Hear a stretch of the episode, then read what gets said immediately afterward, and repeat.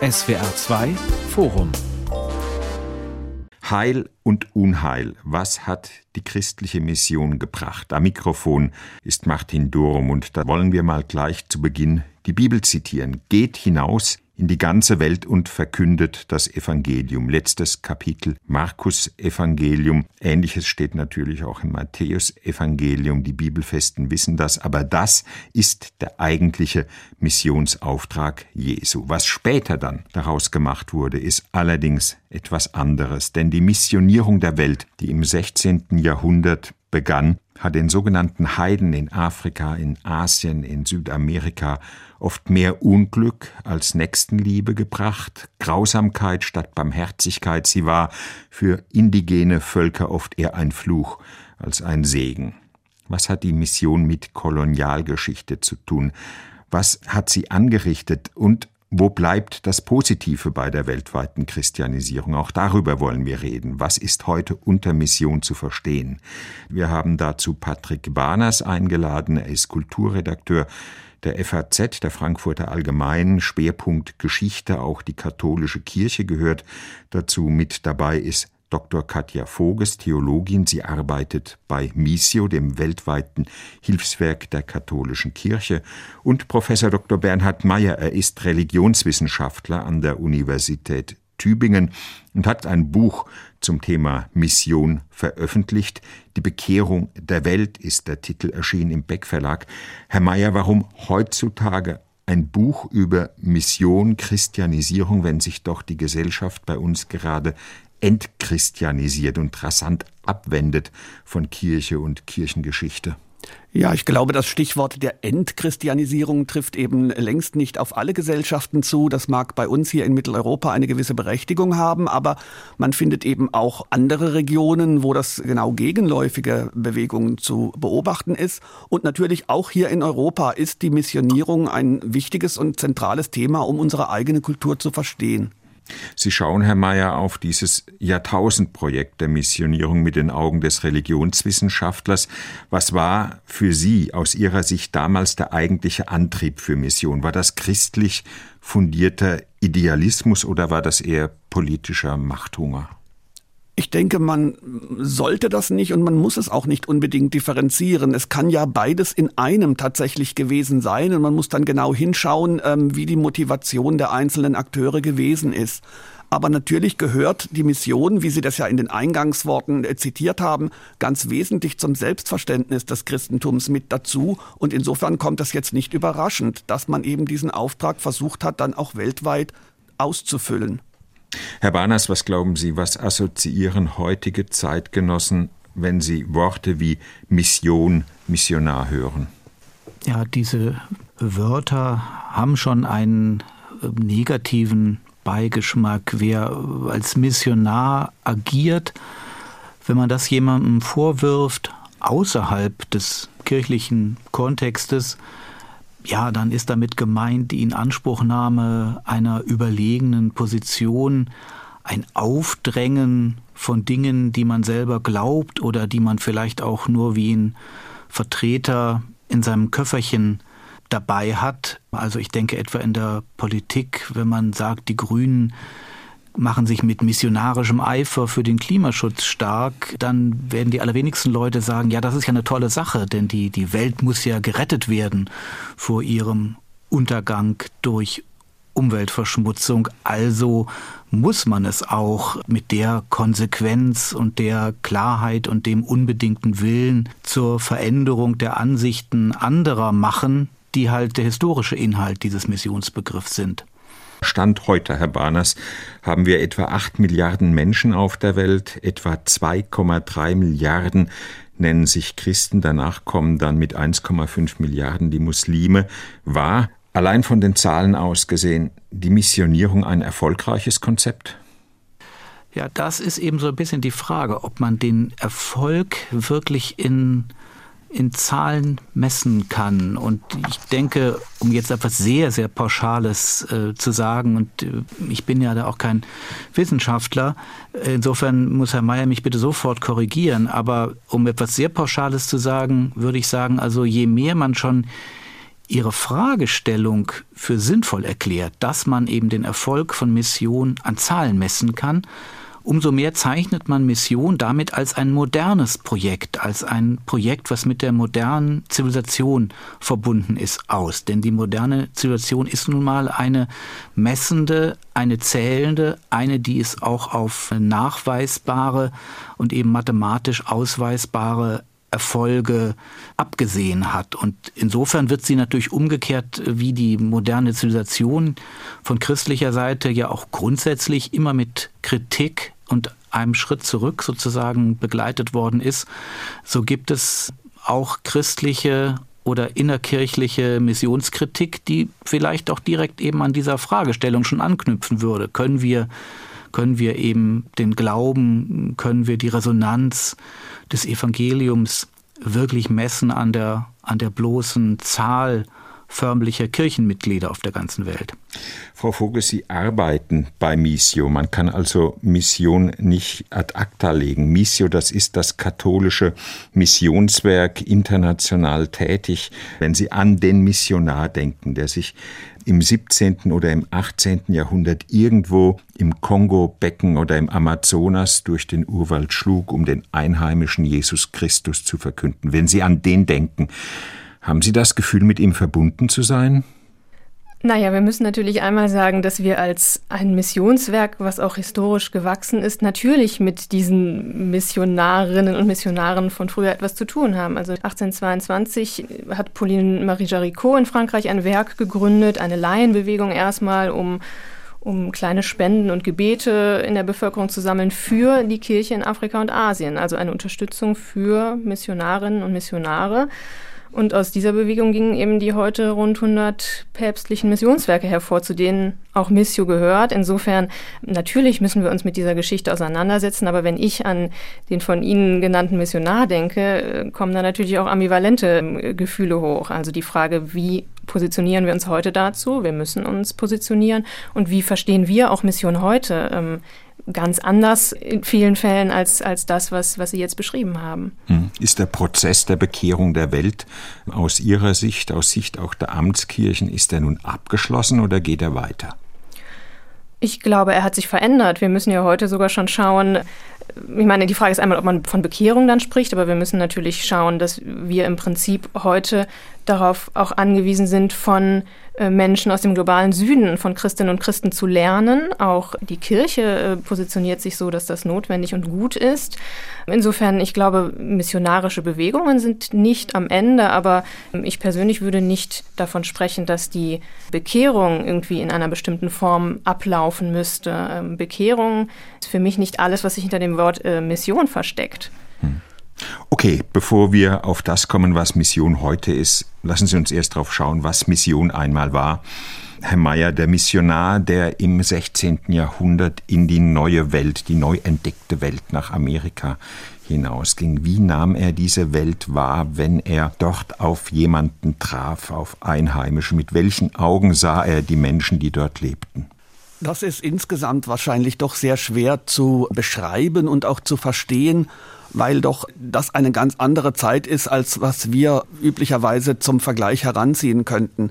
Ich denke, was man auf jeden Fall sagen kann, ist, dass die Mission im 16. Jahrhundert nach der Entdeckung Amerikas unmittelbar anknüpft an ältere Bemühungen innerhalb Europas, auch die letzten Heiden sozusagen äh, zu missionieren und viele Muster und Denkweisen und Interpretationsschemata, die in der neuen Welt äh, zum Ausdruck kommen, die findet man auch bereits im mittelalterlichen, besonders auch im spätmittelalterlichen Europa. Es war aber sicherlich so, dass was man dann in Amerika gefunden hat, sozusagen die Grenzen des bis dahin Vorstellbaren sehr oft gesprengt hat und dass die Missionare auf jeden Fall damit konfrontiert waren, sich jetzt mit Dingen auseinanderzusetzen, für die es in Europa selber keine unmittelbaren Parallelen gab. Auch viele Sprachen eben, die sehr, sehr schwer erstmal zu verstehen und zu erlernen waren. Und Kulturen, die nach ganz anderen Regeln funktionieren. Hat man das als eine ja, feindliche Umwelt wahrgenommen, der man dort begegnet ist? Das wurde zweifellos oft als feindliche Umwelt wahrgenommen, weil man aber natürlich auch im Tross der Konquistadoren dort unterwegs war, die natürlich auch dann kriegerische Auseinandersetzungen provoziert haben, muss man sagen. Herr Barners, betrachten wir es mal umgekehrt. Was glauben Sie, mit welchen Augen sahen die Einheimischen damals die Konquistadoren und die Missionaren, die plötzlich in ihr Gebiet eingedrungen sind?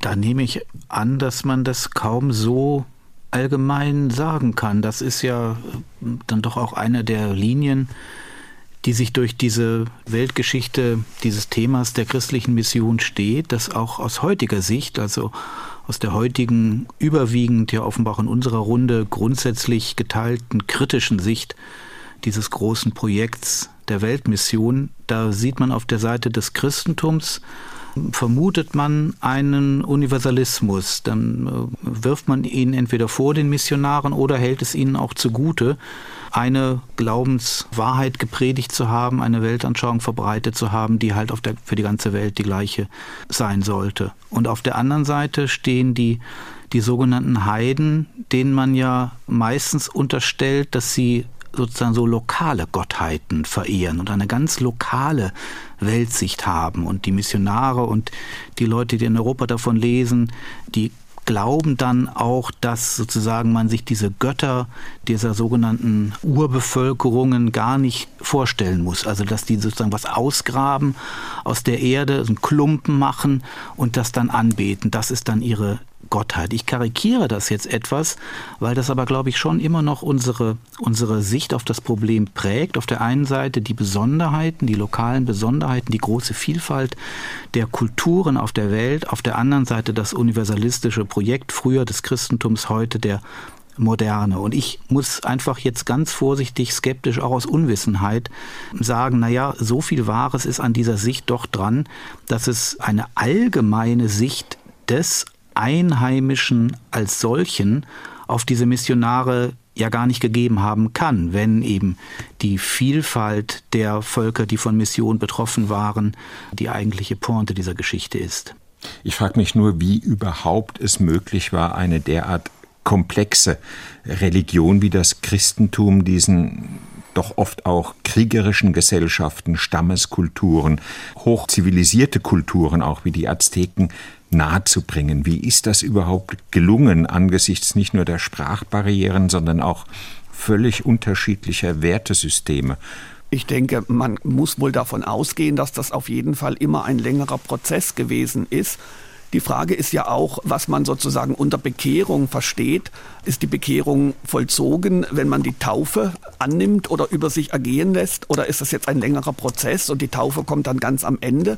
Und ich denke, man muss auch sagen, dass in Europa ja nicht wesentlich anders gewesen ist. Die Christianisierung Europas außerhalb der Grenzen des Römischen Reichs hat sich ja auch über viele, viele hundert Jahre hingezogen. Und das Christentum, was dann im Mittelalter für uns durch die Schriftquellen zugänglich ist, das unterscheidet sich ja doch auch noch wesentlich von dem, was wir heute kennen, aber auch wesentlich vom frühen Christentum in der Spätantike. Da muss man ja vielleicht auch sagen, dass die gerade die Gestalt des Christentums, die dann etwa in der, in der neuen Welt den dort vorgefundenen Menschen entgegenkam, ja durchaus eine, eine sehr kriegerische Form von Gesellschaft war. Und zwar sowohl was jetzt diese technische Überlegenheit die ja eine erstmal die nächstliegende Erklärung ist, die man dann hin und her wenden kann für den Erfolg von Kolonialisierung oder, oder Mission, also eine kriegstechnische Überlegenheit. Aber, aber sie kamen ja auch, diese Konquistadoren kamen ja auch mit der hochentwickelten Theorie oder Ideologie eines christlichen Soldatentums, die wir mit dem Begriff des Ritters verbinden. In unserer populären Vorstellung gehört der Ritter der Sphäre des Mittelalters an, aber man muss natürlich sehen, dass die Dinge sich eben doch nicht so einfach einteilen lassen und eben das Mittelalter geht ja dann nicht um 1500 unter, und die Konquistadoren, die eben dann in der neuen Welt erschienen, haben sich jedenfalls auch gerechtfertigt mit dieser Ideologie des Rittertums. Und der Historiker Eberhard Straub hat ein, ein Buch geschrieben, was 1978 veröffentlicht wurde, das Bellum Justum des Hernán Cortés in Mexiko. Ich glaube, das könnte heute gar nicht mehr unter diesem Titel erscheinen. Es würde sofort einen Skandal mhm. verursachen. Der gerechte Krieg eben, wo er, wo er die Rechtfertigungen von, von Cortés dargelegt hat. Und ein Aspekt eben neben dem völkerrechtlichen, was wir immer noch assoziieren mit dieser Idee des gerechten Krieges, ist, dass Staub da eben auch zeigt, wie eben diese, diese Ideale des, des christlichen Rittertums eben auch diese, diese spanische politische Welt prägten, die dann an die neue Welt exportiert wurde. Ja, das Interessante an Straubs Buch ist ja auch, er zeigt, dass Cortés in seiner eigenen äh, Darstellung, in seiner Selbstdarstellung auf Julius Caesar rekurriert. Mhm. Also er beschreibt seine Aktivitäten in der neuen Welt, so wie Caesar seinen Krieg in Gallien beschrieben hat. Das heißt, der gerechte Krieg, der hat eben diese christlichen Wurzeln, Augustinus, aber auch diese römischen Wurzeln im, im, in der heidnischen römischen Antike. War es denn überhaupt möglich, diese Massaker, die teilweise angerichtet wurden, diese Verbreitung des Evangeliums mit Feuer und Schwert in Einklang zu bringen mit der Botschaft des Evangeliums? Wie, wie war das denkbar für die Missionare, die ja oft in Begleitung der Konquistadoren unterwegs waren?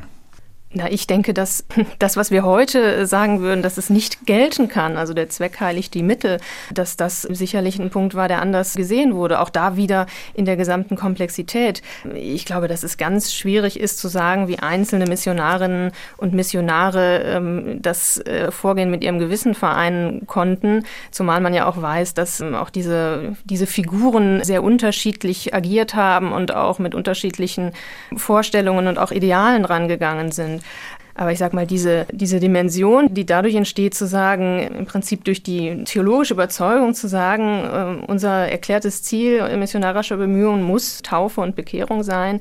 Wir sind hier für, für die Rettung der Seelen, dass das eine, eine enorme Dynamik entfalten kann und entfaltet hat. Ich denke, man sollte auch vielleicht nicht jetzt äh, nur den Blick auf die neue Welt, die neu entdeckte Welt damals richten, sondern ich meine zur gleichen Zeit, wie äh, die Spanier das Aztekenreich erobern, ungefähr zur gleichen Zeit haben wir hier in Deutschland die Bauernkriege und die werden auch mit äußerster Brutalität geführt, wo man heute natürlich sagen würde, wie ist das mit dem Christentum zu vereinbaren, aber man sieht eben, dass in dieser Zeit andere Regeln, andere Normen gegolten haben und akzeptiert wurden. Das heißt, dieses äh, Schwarz-Weiß-Bild, das ja oft gezeichnet wird, auf der einen Seite die schrecklichen, blutrünstigen Konquistadoren, die nur darauf aus waren, äh, die Einheimischen auszubeuten, die Komplizenschaft mit den Missionaren, auf der anderen Seite die naturverbundenen, unschuldigen Eingeborenen als deren Opfer dieses Schwarz-Weiß-Bild äh, entspricht nicht der historischen Wirklichkeit und ihrer Komplexität. Ja, also ich bin stark dafür und finde es auch sehr wichtig, sich auch konkrete Figuren mal anzuschauen, an denen diese Ambivalenz der Geschichte auch deutlich wird. Also es gibt genug Figuren wie beispielsweise Bartolomé de las Casas, der vom spanischen Staat in Santa katholischer Missionar war, der äh, später entschiedener Gegner der, der Ausbeutung der Indios wurde. Also ich meine, das ist jetzt so das bekannte Beispiel, aber da mhm. auf Figuren zu schauen und auch zu schauen, was steckt dahinter, wo sind Ambivalenzen, wie komplex ist die Situation eigentlich, das ähm, halte ich für sehr wichtig, auch heute, um zu verstehen. Gab es tatsächlich so etwas wie Widerstand, wie Widerstand gegen die Zwangsarbeit, die Zwangsbekehrung, ähm, all diese brutalen Mittel, die eingesetzt wurden in Zusammenarbeit mit Konquistatoren und Missionaren? Es gab, glaube ich, ähm, einzelne Leute natürlich wie Las Casas, die also sozusagen vom Inneren des Systems aus dagegen energisch protestiert haben. Man findet aber auch sehr oft Hinweise, dass also frisch Bekehrte dann doch wieder in alte Unarten zurückfallen, dass Neubekehrte jetzt doch nicht zuverlässig sind und man kann das auch so lesen, dass eben immer wieder auch Neubekehrte die erste Gelegenheit ergriffen haben, sich diesem System zu entziehen. Aber es war natürlich schwierig, sozusagen der Gewaltandrohung, die von den Eroberern ausging, ähm, einfach zu entkommen. Hm. Herr Barners, könnte man die Mission womöglich auch ähm, etwas anders lesen? Gibt es Aspekte, wo Sie sagen würden, sie hat auch Gutes bewirkt, Annäherung fremder Kulturen, Sprachen erlernen, sich um Menschen kümmern. Die Missionare haben ja auch medizinische Versorgung gebracht. Leprastationen wurden in Afrika aufgebaut, in Südamerika auch Schulen, Krankenhäuser. Ja, ich tue mich ein wenig schwer mit dem Globalen dieser Fragestellung, dass man bei einem welthistorischen Phänomen wie der Mission oder eben auch dem Kolonialismus, dass man da so eine große Waage aufstellt und auf die eine Seite das Positive und auf die andere Seite das Negative tut, weil diese Frage ja eigentlich unterstellt, dass man sich genauso gut jetzt die, die christliche Welt als eine Welt ohne Mission vorstellen könnte und noch nicht mal heute, das hat Frau Voges ja auch eben gesagt, noch nicht mal heute sind wir da angekommen und vielleicht in der christlichen Welt selber will vielleicht auch niemand ankommen bei einem Christentum, was gar nicht mehr von Mission redet. Oder wenn wir es ohne den christlichen Begriff bezeichnen, von der weltlichen Seite her ansehen, den Kolonialismus oder das, was man früher die Entdeckungen genannt hat, das Zeitalter der Entdeckungen. Ja, ich tue mich da schwer, da irgendwie zu sagen, da gibt es auf der einen Seite das Positive und mhm. auf der anderen Seite das Negative, als ob man es auch hätte unterlassen können. Also natürlich, dass äh, die berühmte Hauptstadt Benin City 1897 äh, von den Briten erobert wurde und dass, äh, dass da die Kunstschätze geraubt wurden und dass man das auch mit ähm, barbarischen Untaten des Königs dann gerechtfertigt hat oder dass das Aztekenreich erobert wurde, das sind historische, einzelne historische Handlungen, die hätten auch unterbleiben können.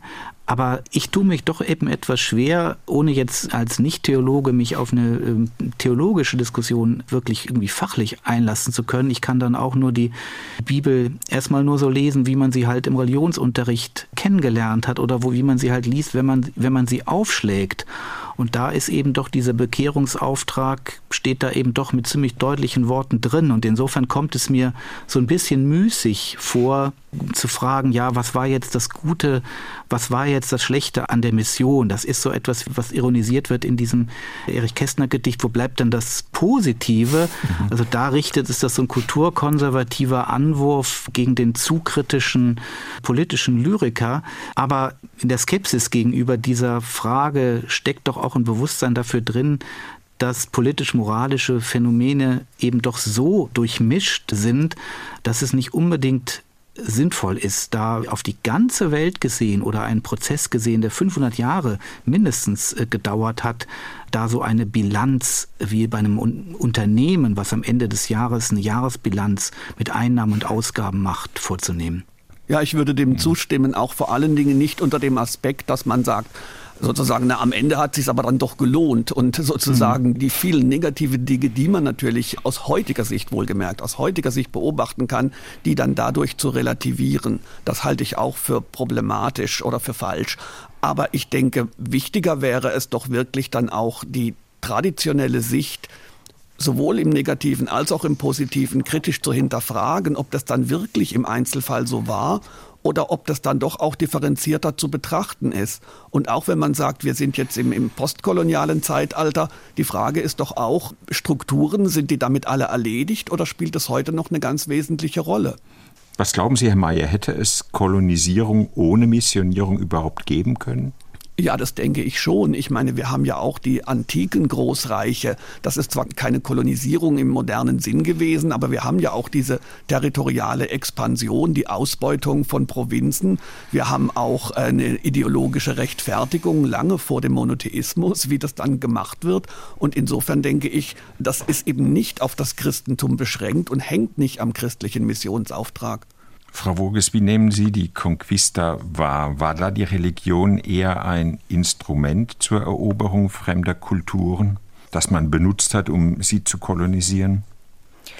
Ja, das ist natürlich immer die Frage, aus welcher zeitlichen Perspektive man spricht. Sag mal, die Frage der Instrumentalisierung von, von Religion ist natürlich eine, die aus heutiger Perspektive da gut zu nennen ist. Aber ich meine, die Motivation der Missionarinnen und Missionare kam ja nun mal wirklich aus einer tiefen religiösen Überzeugung heraus. Und auch da, denke ich, ist es wieder schwierig, so eine Gesamtschau äh, oder so eine Gesamtbewertung vorzunehmen.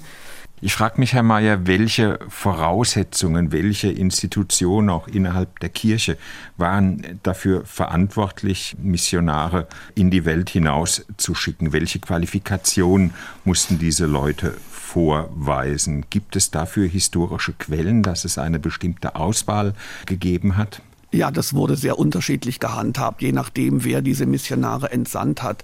Also wir können das ganz gut in der Neuzeit äh, beobachten, dass eben einzelne Organisationen sehr hohe Ansprüche stellten, auch hohe wissenschaftliche Ansprüche und andere dagegen fanden, genau das ist eigentlich nicht, was wichtig ist.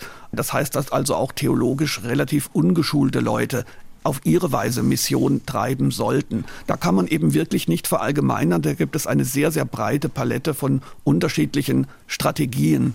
Und natürlich auch die politischen Rahmenbedingungen waren sehr unterschiedlich.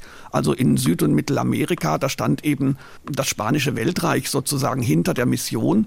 Aber in anderen Regionen sah das doch deutlich anders aus. Wieso war eigentlich die Missionierung in der Karibik, in Lateinamerika so enorm erfolgreich, während der Einfluss des Christentums in Asien, das ja auch von den Europäern kolonisiert wurde, doch eher begrenzt blieb. Woran lag das? Ich denke, mehrere verschiedene Gründe könnte man da nennen, aber was mir spontan einfällt, ist eben, dass beispielsweise in Japan die Missionare auch eine Zeit lang sehr erfolgreich waren, unter anderem auch, weil das Land, also wir reden jetzt vom 16., 17. Jahrhundert, zu dieser Zeit politisch relativ zersplittert war und die Missionare also sozusagen in dieses Machtspiel mit einbezogen wurden. Es gab dann auch noch die Beziehung zu China, die da auch eine Rolle spielte. Aber wir sehen dann, dass man sich in Japan eben Mitte des 17. Jahrhunderts mit der Zentralisierung gegen das Christentum entschieden hat. Und dann sind diese Erfolge auch wieder verloren gegangen. Also Erfolge aus christlicher, missionarischer Sicht. Und in Südamerika hat sich natürlich die Christianisierung länger hingezogen. Das spanische Kolonialreich wurde ja erst im Laufe des 19. Jahrhunderts allmählich aufgelöst, zum Teil ja bis ins 20. Jahrhundert. Und wir sehen natürlich auch, dass in Südamerika das Christentum auch ein eigenes Gesicht bekommen hat, was sich doch deutlich unterscheidet von dem, was jetzt hier in Mitteleuropa gängig und geläufig ist. Frau Woges, gibt es da Kontinuitäten, wenn ich mir jetzt Missio, also das katholische Missionswerk anschaue? Sehen Sie da immer noch historische Zusammenhänge zu damals? Ja, also wir sind natürlich vor allen Dingen in Afrika, Asien, Ozeanien tätig. Und ich glaube, das wichtige Stichwort ist eben auch schon gefallen. Wenn wir uns mit der Kolonialgeschichte beschäftigen, dann müssen wir uns natürlich die Frage stellen, ob es noch Strukturen gibt, die überdauern und die im Prinzip ja gewisse Überlegenheit noch widerspiegeln. Und wir als Hilfswerk sind natürlich in der Verantwortung äh, und damit konfrontiert und auch willens, diese Strukturen zu untersuchen und zu schauen, wo können wir in unserer, in unserer Projektarbeit diesen Strukturen entgegenwirken. Also Partner ähm, stark einbeziehen oder von den Bedürfnissen der Partnerinnen und Partner ausgehen und eben kritisch reflektieren, was nötig ist um bestimmte koloniale Denkmuster und Strukturen bei uns im Werk und auch in der Zusammenarbeit eben international zu überwinden. Ja, wenn ich das vielleicht eben noch kurz anfügen darf, auch in der Religionswissenschaft spielt das jetzt zurzeit eine große Rolle. Inwiefern ist unser Religionsbegriff, unser Religionsverständnis, inwiefern sind unsere Interpretationsschemata vom Kolonialzeitalter geprägt und spiegeln immer noch diese kolonialen Verhältnisse wider, obwohl die Zeit selber vorbei ist. Herr Barners, Missionierung, ist das für Sie auch so etwas wie ein Vorläufer der Globalisierung gewesen, deren Folgen wir eben bis heute spüren? Ja, ich denke schon, dass eben diese Missionierung, wenn man da auch diesen Prozessbegriff bildet, das ist ja ein moderner Begriff, da sprechen eben Wissenschaftler sprechen dann eben von Missionierung und sie beschreiben damit einen Prozess, der eigentlich so ein Selbstverstärker ist. Wenn er dann eben erfolgreich ist, dann wird er immer erfolgreicher. Dann würden immer mehr Menschen auf der Welt verehren dann den gleichen Gott, verehren Gott auf die gleiche Weise und so weiter. Und äh, da ist natürlich heute dann erstmal der ganz vernünftige kulturwissenschaftliche Reflex, dass man selbst einen solchen die Einheitsvorstellung, die selbst in einer kritischen Rede über die Mission dann noch mitschwingt, äh, dass man auch das wieder zerlegt und, äh, und dann hinguckt und sagt, ja, aber äh, das gab ja gar nicht die eine große Missionierung. Wenn man genau hin, hinsieht, dann sind das ganz komplizierte Prozesse, die von Ort zu Ort unterschiedlich sind. Da ist sicherlich viel dran, aber es geht, glaube ich, mit dieser Art von im Lokalen, ich will nicht sagen sich verlierender, aber sich aufs Lokale und Vielfältige konzentrierenden Aufmerksamkeit geht auch etwas verloren. Und das möchte ich gern mal noch versuchen auf einen Begriff zu bringen, was zur Mission auch immer dazugehört hat, ist Kettenreaktion. Dass diejenigen, und das ist eben direkt vergleichbar mit der Globalisierung, diejenigen, die mit Erfolg missioniert worden sind, werden selber Missionare. Und deswegen sind eben gerade große katholische Länder, die eben historisch ein Bewusstsein haben, auch stolz darauf sind, früh oder besonders, äh, besonders streng missioniert worden zu sein, sind dann wieder die Quellen und Reservoire einer ungeheuren Produktion von erstens Missionaren und zweitens missionarischem Eifer. Quebec ist ein solches Land. Quebec ist missioniert worden, das katholische Kanada, und hat dann eben im 20. Jahrhundert, bis es da dann auch dort zur großen Krise der katholischen Gesellschaften kam, eben in alle Welt und vor allem nach Afrika Missionare geschickt. Und vielleicht ist auch noch ganz interessant für den Horizont unserer Diskussion, dass außerhalb jetzt vielleicht des sozusagen der amtskirchlichen Welt und unserer, unserer säkularen deutschen Gesellschaft ja diese Prozesse durchaus noch im Gang sind und in, äh, in Südamerika zum Beispiel sind ja die Pfingstkirchen das ganz große religiöse Phänomen der Gegenwart, das auch eine starke Konkurrenz für die katholische, für die sozusagen in Anführungszeichen einheimische, seit 1500 dort einheimische Form der christlichen Religion ist. Ja, und was ist eine Eigenart eben der, der Pfingstkirchen? Dass die keineswegs eben dieses in unserer deutschen Amtskirchenwelt eben verbreiteten grüblerischen Selbstzweifel als sozusagen fast erste Glaubenspflicht haben, sondern dass da ganz klar ist, die Grundpflicht eben des Christen ist auch die Weitergabe eben dieser begeisternden Botschaft. Und wie immer man das bewerten möchte, dieses Prinzip Missionierung durch Kettenreaktion scheint immer noch zu funktionieren. Hm. sind die evangelikalen Kirchen, die Sie eben erwähnt haben, die Pfingstkirchen, die ja besonders auch in Südamerika aktiv sind, aber auch in China viel Erfolg haben. Ähm, sind das womöglich die Kirchen, die sich heute noch am Bild des klassischen Missionars orientieren. Also es gibt insgesamt 400.000 Missionare, 130.000 kommen aus den USA. Brasilien schickt enorm viele Missionare in die Welt. Sind diese evangelikalen Kirchen eben die heutigen Missionare nach klassischem Vorbild? Ja, ich weiß nicht genau, was das klassische Vorbild äh, dann gewesen sein könnte, aber es ist ja so, dass im Protestantismus zunächst mal die Mission außerhalb Europas gar keine große Rolle spielt. Also im frühen 16. Jahrhundert sind eigentlich hauptsächlich die Katholiken missionarisch in der neuen Welt aktiv, auch im fernen Osten. Und das ändert sich dann aber eben mit dem Aufschwung dieses Evangelikalismus. Und ich glaube, die modernen Pfingstkirchen stehen in dieser speziell evangelikalen Tradition.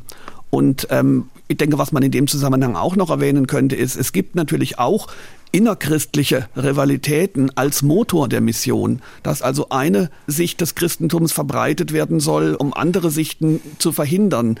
Das heißt also Katholiken und Protestanten und auch innerhalb des Protestantismus und auch innerhalb der katholischen Ordensgemeinschaften gab es ja Rivalitäten, etwa zwischen Jesuiten und Franziskanern, wie man missionieren sollte.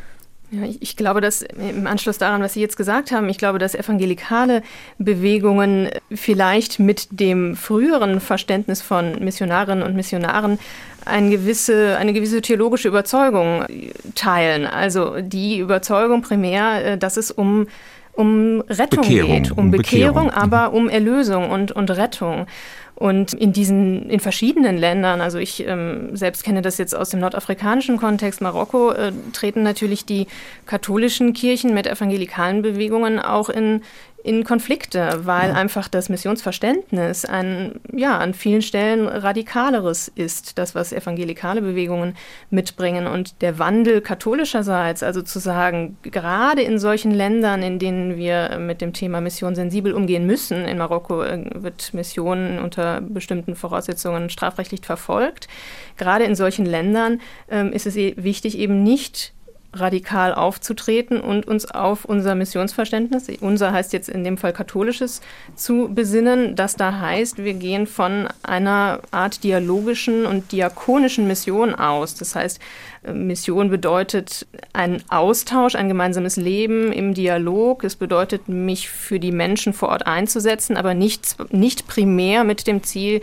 die Menschen zu bekehren. Also ich glaube, da sind theologische Perspektiven hinter, die auch äh, christliche Konfessionen ähm, unterscheiden und auch zu Konflikten führen können. Ja, das würde ein radikales Moment dieser evangelischen Missionstradition ist ja auch die Rückwendung, dass Mission eben auch diejenigen betrifft, deren Länder eigentlich schon seit Jahrhunderten äh, christianisiert sind. Da kennen wir aus der aus der evangelischen Kirche in Deutschland kennen wir diesen, ganz emphatischen Begriff der inneren Mission für die Sozialarbeit. Und das ist ja historisch gesehen jetzt nicht eine Alternative zu der Mission in fremden Ländern, sondern ist es eigentlich die, die Innenseite zu reflektieren, dass äh, obwohl die förmliche Bekehrung stattgefunden hat, die eigentliche geistliche Bekehrung eben eine, eine Dauer und insofern eine, äh, eine, eine, eine radikale Aufgabe ist. Herr Mayer, in Ihrem Buch haben, kommt ja immer wieder vor, das ist ja unglaublich faszinierend, wie, wie eben diese Missionsgeschichte auch auf der europäischen Seite, der Ausgangsseite, so, so ganz bestimmte lokale Knotenpunkte oder, oder Quellpunkte hat, wo eben über, über zum Teil lange Zeit dann halt diese, diese Energie nach außen gegeben wird. Also Wuppertal äh, zum Beispiel, wo dann auch auf der, sozusagen auf der ganzen Welt dann Klein Wuppertals äh, gegründet werden als Missionsstation, weil da dieser, dieser pietistische Protestantismus eben diese Doppelrichtung hat, diese Verinnerlichung, die wir so, so geisteshistorisch damit verbinden und die dann auch viele positive Seiten hat, wie die, wie die Selbstprüfung Prüfung, die dann zur klassischen deutschen Literatur führt, die hat eben auf der anderen Seite auch, die macht eben auch diese Probe, dass das auf der Welt eben auch, äh, dass es eben keineswegs nur für Wuppertaler und deren Mentalität gedacht ist, diese, diese Botschaft. Ja, also ähm, losgelöst von Wuppertal ist es eben auch so, dass in der Tat äh, es ganz unterschiedliche Vorstellungen davon gab, was das Ziel der Mission sein soll oder sein kann. Und speziell diese Vorstellung, dass also das innere Erleben, die innere Umwandlung, die geistliche Erneuerung, das ist eben etwas spezifisch Protestantisches, aber auch nicht allgemein Protestantisches, sondern eng verbunden mit Entwicklungen, die sich im 17., 18. Jahrhundert abgespielt haben während beispielsweise dann die formale Taufe als Zeichen der Zugehörigkeit zur Kirche dort eine geringere Rolle spielt. Heißt aber im Grunde, bis heute stehen die unterschiedlichen Kirchen, die Amtskirchen und die Freikirchen, äh, was die Mission angeht, in einer ziemlich harten Konkurrenz zueinander. In gewisser Weise ja. Es geht natürlich auch um die Konkurrenz um Ressourcen, die für die Mission zur Verfügung stehen, zur Verfügung gestellt werden. Auch um Konkurrenz mit Blick auf die ähm, politischen Rahmenbedingungen. Wer hat dort Einfluss und wer kann seine Vorstellung von Mission möglich machen? Ich denke, in den Kontexten auch, in denen ich mich bewege, ich habe gerade vom nordafrikanischen Kontext gesprochen, kann man Konkurrenz dann wirklich auch so verstehen, dass natürlich die katholische Kirche in einem sensiblen Umfeld nicht die Handlungsmöglichkeiten verlieren möchte und sich da der Gefahr ausgesetzt sieht, dass sie diese Handlungsspielräume verliert, weil eben eventuell andere christliche äh, Bewegungen äh, da über die Stränge schlagen, um es mal so salopp zu, zu formulieren. Also insofern die Konkurrenz äh, würde ich da jetzt nicht an Menschen, die zu gewinnen sind, messen, sondern an der Frage, wie sieht es aus auch mit dem Dialog, christlich-muslimischen Dialog in dem Land? Ähm, wird der vielleicht irgendwie äh, gefährdet, kaputt gemacht, was schon besteht? Also ein bisschen hm. Konkurrenz in diese Richtung gewendet. Ja. Sehen Sie sich da dann auch dem Vorwurf womöglich ausgesetzt, dass Sie im Grunde Dialog sagen, von Dialog reden, aber am Ende eben doch äh, Konversion meinen, Bekehrung?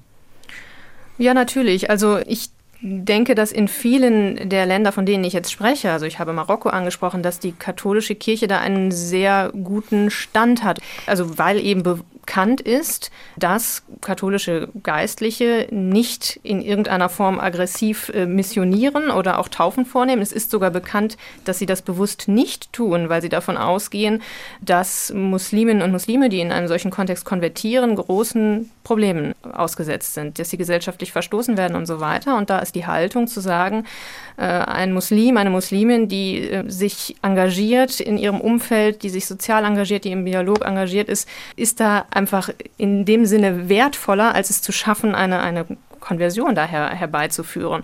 Aber klar, die Vorwürfe gibt es, vor allen Dingen, weil natürlich äh, Christen erstmal in der öffentlichen Wahrnehmung gleich Christen sind. Also der Erzbischof von äh, Rabat hatte mir äh, damals vor einigen Jahren erzählt, dass wenn irgendwie eine evangelikale Gruppierung singend durchs Atlasgebirge zieht, dass er dann einen Anruf von der Polizei bekommt und gesagt kriegt, ähm, jetzt hol mal deine Leute da zurück, obwohl er damit natürlich dann ähm, wenig zu tun hat in dem Fall. Aber ähm, das fällt dann schon auch auf Christinnen und Christen im Land zurück und die Autorität dort ist dann der Erzbischof von, von Rabat.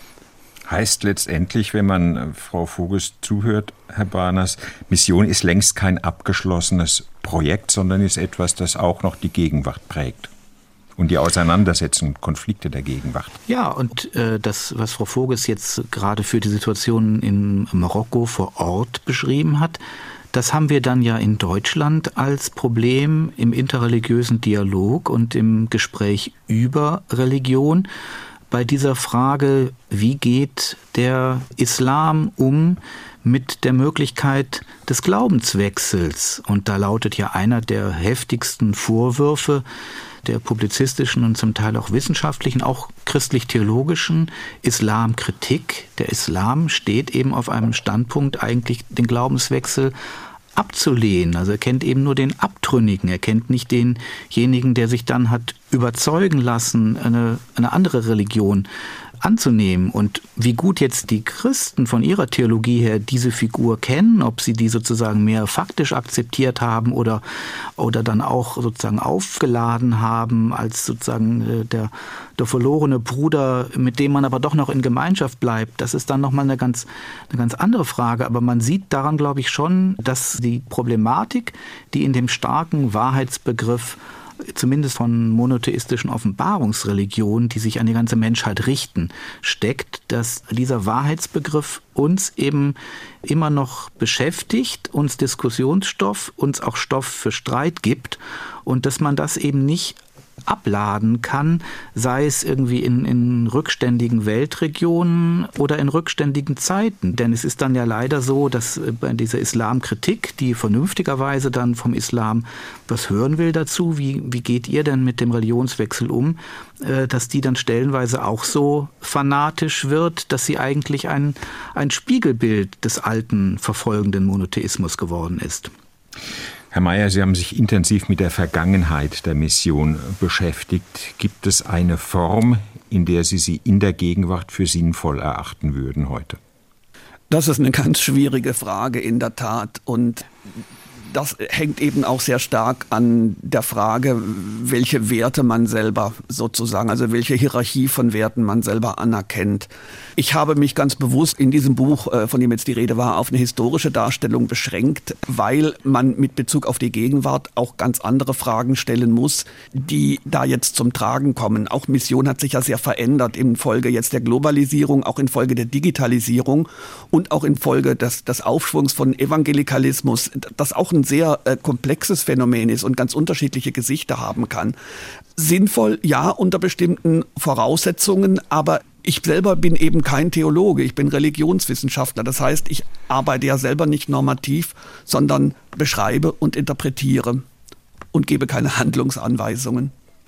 Frau Vogels, in den ausgedünnten katholischen Gemeinden Deutschlands halten heute Priester aus Indien oder aus Bangladesch den Gottesdienst. Haben wir es heute eher mit einer Umkehrung der Mission zu tun, dass nämlich die Priester aus Indien, aus Afrika in das Europa kommen, um das Evangelium zu verkünden? Ist das das Paradox der Geschichte womöglich?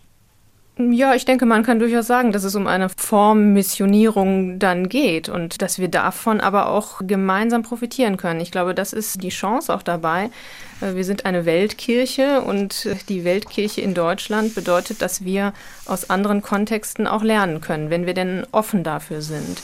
Insofern halte ich das auch für eine, eine große Chance, aber natürlich schlägt sich darin auch nieder unser Priestermangel und die Tatsache, dass es da in anderen Ländern äh, anders aussieht und äh, jetzt eben wir auch darauf angewiesen sind, ja, diese Leute zu empfangen und, äh, und ähm, missioniert ja. zu werden.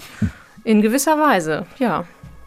Heil und Unheil. Was hat die christliche Mission gebracht? Herzlichen Dank an Dr. Katja Voges. Sie ist Theologin und arbeitet beim katholischen Hilfswerk Missio. An Professor Dr. Bernhard Meyer, Religionswissenschaftler an der Universität Tübingen und an Patrick Bahners, Kulturredakteur der Frankfurter Allgemeinen Zeitung. Am Mikrofon war Martin Durm.